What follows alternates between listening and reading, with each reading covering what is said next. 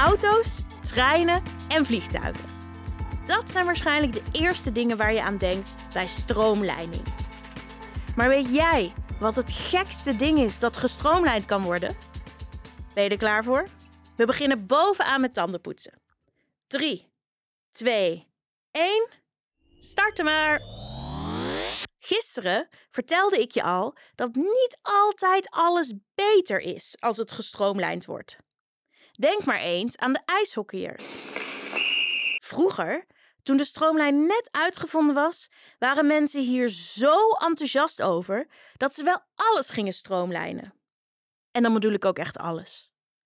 Toen de stroomlijn net ontdekt werd, werd het ook steeds normaler om thuis een stofzuiger te hebben. Daarvoor werd alles met de hand geveegd.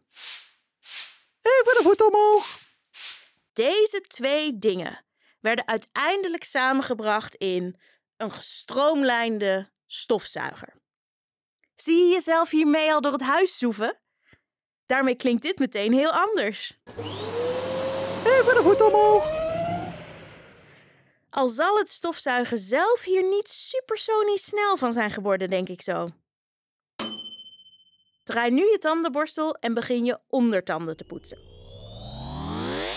Er kwamen uiteindelijk gestroomlijnde strijkijzers, keukens en hoge laarzen om mee te vissen.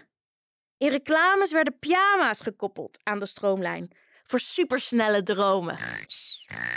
En er kwamen zelfs gestroomlijnde rioolbuizen zodat als je doortrok, je poep zo, hup, supersnel door het riool schoot.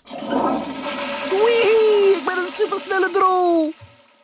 Al die gestroomlijnde objecten stonden voor vooruitgang en de toekomst. Maar dat de producten sneller zouden zijn, klopte vroeger vaak niet echt. Eigenlijk logen mensen daar vroeger een beetje over. Tegenwoordig doen wetenschappers heel veel onderzoek naar stroomlijn en wordt alles goed getest. Bijvoorbeeld in windtunnels. Weet jij wat dat zijn? Volgende week vertel ik je daar alles over. Dat was het voor vandaag. Spuug je tandpasta uit en spoel goed je mond.